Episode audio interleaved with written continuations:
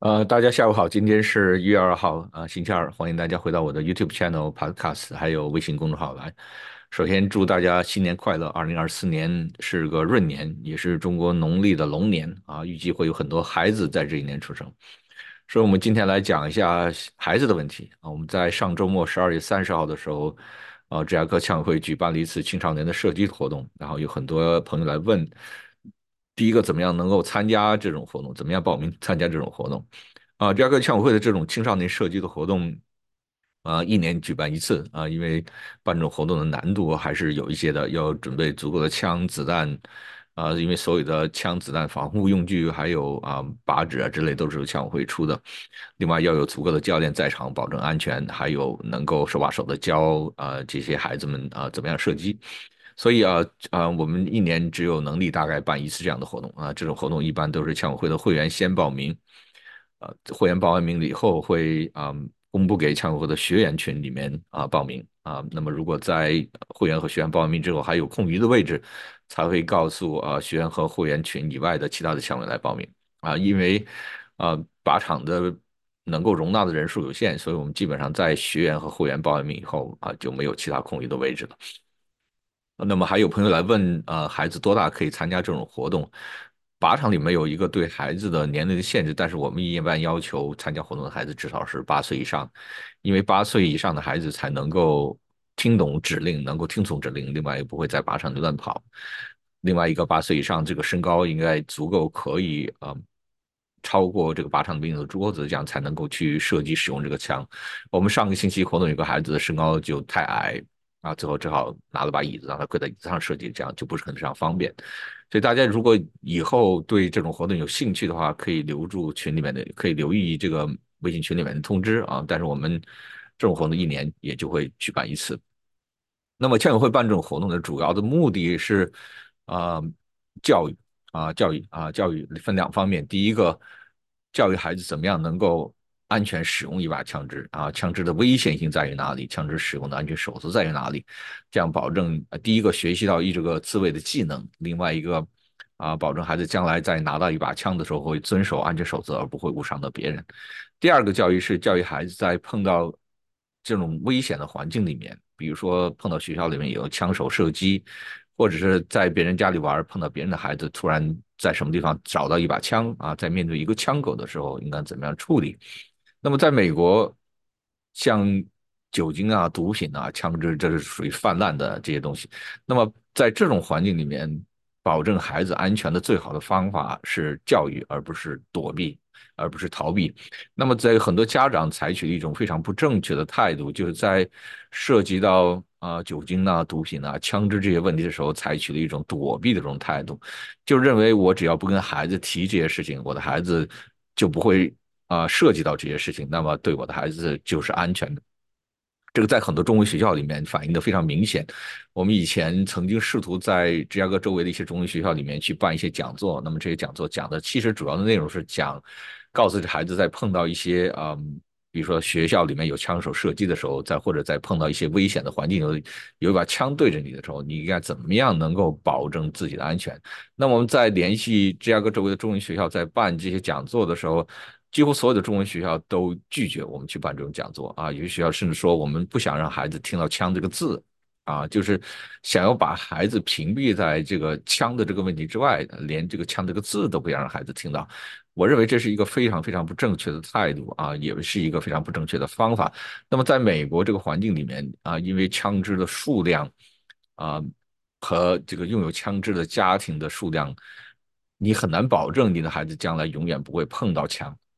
啊，尤其是当这孩子将来长大成人、走向社会、自己独立生活的时候，碰到枪，在美国这社会，他碰到枪的概率是非常大的。那么，如果一个孩子没有接受过枪支安全的教育，在将来在某种场合情况下突然碰到一把枪，不管是自己拿了一把枪，还是有人用枪指这个孩子的时候，他完全不知道怎么做的时候，实际上对这个孩子是一个更危险的啊，更危险的做法，就是把这个孩子完全屏蔽在这个枪之外。那么他将来在碰到这种有枪的环境的时候，完全不知道应该怎么做，那么对他是一个实际上是一个更危险的做法。那么在美国，每年都有一些枪支的事故，这些枪支事故都涉及到啊青少年。那么几乎我所见到的所有的枪支的事故，都是一个孩子在家里面啊拿到一把枪，这个父母当然没有尽到啊保管的责任，拿到一把枪，这个枪里面有一发子弹。那么这个孩子在拿到一把枪以后，如果没有经接受过这种枪支安全的教育，他会把这个枪当个当成一个玩具啊，从这个电影里面、电视里面看到这个枪能够打响。那么他会把这个枪当成一个玩具，那么他当成一个玩具以后，下一个非常自然的动作就是要找一个目标。那么找到一个目标以后，从这个电视里、电影里面学到的，他就知道这个枪如果扣动一下扳机是可以打响的。那么他就会去试图去扣一下这个扳机。那么这个扳机啊，一般美国手枪的扳机的重量，就是说这个小孩子手上能够拉动多重的东西就可以打，就可以啊。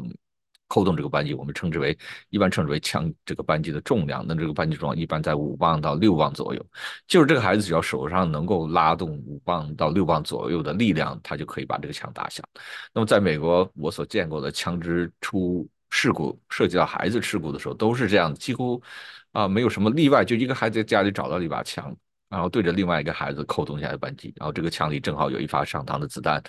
啊，把其他的孩子不是打死就是打伤。那么我们怎么样在美国这个枪支泛滥的国家里面，能够避免对孩子造成这种无谓的伤害？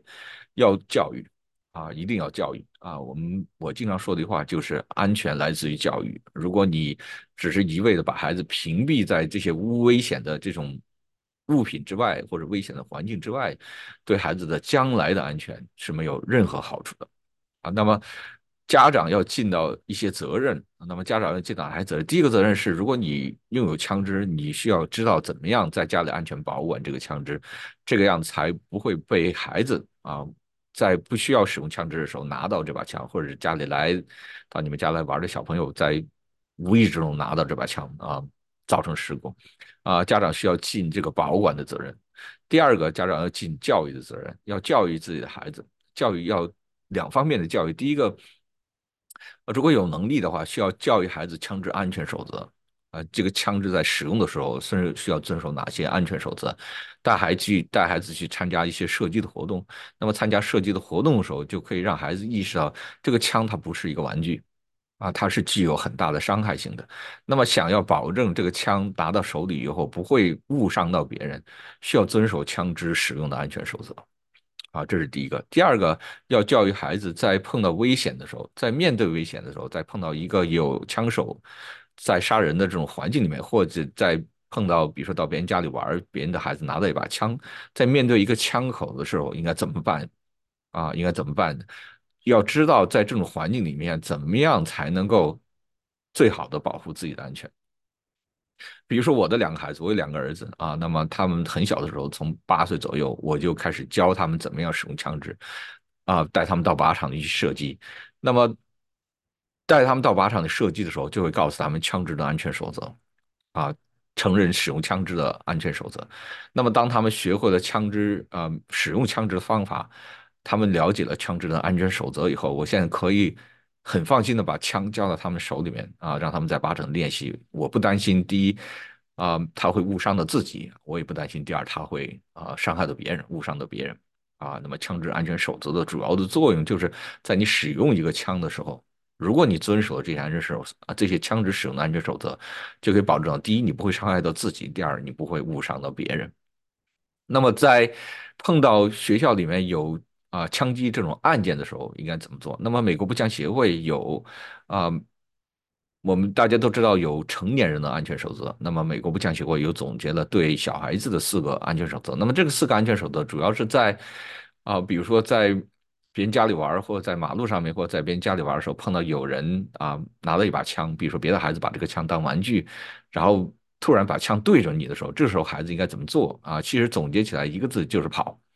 啊，它有四个字的原，它有四个字的呃，这个小孩子的枪战准则就是啊，stop，don't touch，run away，草而攻啊，啊，stop，就是停下来，不要自己去拿这个枪，嗯，don't touch，就是不要用手去碰这个枪，啊，run away 就是要跑，当别人有一把枪对准你的时候，你应该转身跑，这个孩子应该立刻转身跑，很多在这种。孩子被误伤的环这种这种案件里面，就是当一把枪对准这个孩子的时候，这个孩子还是一样把这个枪当成一个玩具，没有一点需要啊，没有一点这个逃生的这种意识。啊，最后一个他和 grown up 就是要告诉一个成年人，这个里啊，这个这个家里面呢，或者这个玩耍的地方有人找到一把枪，啊，所以美国步枪协会总结的这个四个字安全守则，主要是针对这种情况下的，啊，它的四个字是 stop 停下来，don't touch 不要碰，run away 要跑，啊，他和 grown 告诉一个成年人。那么针对比如说在学校里面的一些啊呃射击啊这个。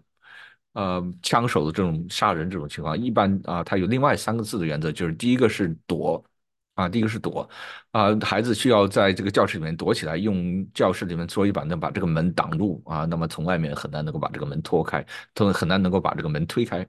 啊，那么第一个字是躲，第二个字是逃，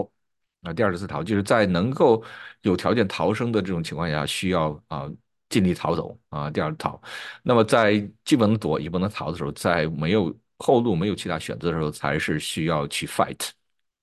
啊，才是需要去嗯去打，对吧？呃，它的三个字原则是躲、逃、啊 fight，啊啊要去打，就是啊，如果碰到在学校里面碰到这种有枪手射击的时候，第一个要找地方躲，如果能够跑，那么先需要跑，啊，第二个选择是躲，啊，躲起来，躲在教室里面，用桌椅板凳把这个门挡住，啊，在既不能躲也不能逃的情况下。才需要选择去 fight 啊，才需要选择去打，这些都是，呃，针对孩子在啊家庭的环境里面或者在学校的环境里面碰到这种危险的这种情况，应该怎么样，嗯，保证自己的安全啊？那么像我，嗯，除了告诉孩子这些以外，啊，我的另外一个选择就是告诉他们怎么样使用这个枪。那么使用这个枪，第一个了解了这个枪的危害以后啊，就不会轻易啊。把这个枪对准别人呢，或者把这个枪当成一个玩具啊。另外一个啊，学习枪的使用，学习了一个基本的在美国的生存技能。我我在讲课的时候也经常提啊。我个人认为，在美国想要生啊很好的生存，你需要有三个，你要学习三个技能，我们叫 surviving skill。那么第一个，你要会射击啊，你要学习怎么样射击。那么射击学会了射击以后，可以自卫。啊，那么在需要逃生的时候，在野外生存的时候，可以打猎啊，知道怎么打猎，所以你需要学会射击。那么第二个，你需要在美国生活需要学习的技能是，你会要会开车啊。我们一般讲到说，你要自己要有 mobility，就是你要有能够行动的自由，能够到一个不同地方的自由。那么你会开车了以后，就有了这种行动上的自由啊。第三个，你要学会的技能，你要会游泳。啊，你要学会游泳。那么，当我讲的这种游泳，不是说你能够在水里面扑腾扑腾狗刨两下，呃，这种技能，而是需要能够长时间在水里面游。比如说，我的两个儿子，他们从小就是参加啊竞技性的啊这种游泳的训练，可以在水里面连续游上一两个小时都没有问题。为什么要游泳？就是因为你在啊需要逃难的时候，需要在美国生存，在很多情况下你需要过河。啊，你们大家带孩子出去玩的时候，也会发现，在很多酒店里面，它会有游泳池啊，所以这个也是一个必要的生存的技能，尤其是在野外生存的一个技能啊。那么，我给大家介绍的就是我自己的孩子从小他们学习的一些，比如说学习射击啊，学习游泳啊，学习游泳，那么参加的是竞技。啊，级别的游泳队去参加游泳啊，那么很多美国的孩子在十六岁左右的时候就会开始学习开车。还有一个我认为大家应该学习的技能就是自卫的技能，比如说学习武术啊，学习跆拳道啊，学习柔道啊，这些可以自卫的啊，在必要情况下需要能够自卫。至于比如说像舞蹈啊，像钢琴啊，像这些都属于爱好啊，但是像射击啊、游泳啊、武术啊啊这些都。我认为是属于能够保护自己、可以生存的一些技能。我的孩子从小他们就学习跆拳道，啊，那么在必要情况下可以很轻松的制服对方，不会不会对对方造成很大伤害，但是可以很好的保护自己。所以啊，我的建议是，大家如果家里有条件、有机会啊，可以带孩子参加一些射击的活动，学习一些射击的方法啊，学习射击的技能，另外学习。啊，设计的安全守则啊，学习在有枪手的环境下怎么样保护自己的安全，学习要在别人家里玩的时候，当这个孩子面对一个枪口的时候啊，应该怎么样保护自己。那么在美国啊，这个枪支泛滥、酒精泛滥、毒品泛滥，我们唯一能够保护孩子安全的方法是通过教育啊，教育他们这些东西的危害性在于哪里，教育他们啊安全使用枪支的守则是什么，啊，教育他们如果一旦碰到了将来这种环境里面啊，应该怎么样处理才能够最好保护自己的安全。啊，好啊，今天就给大家讲这里啊，谢谢大家。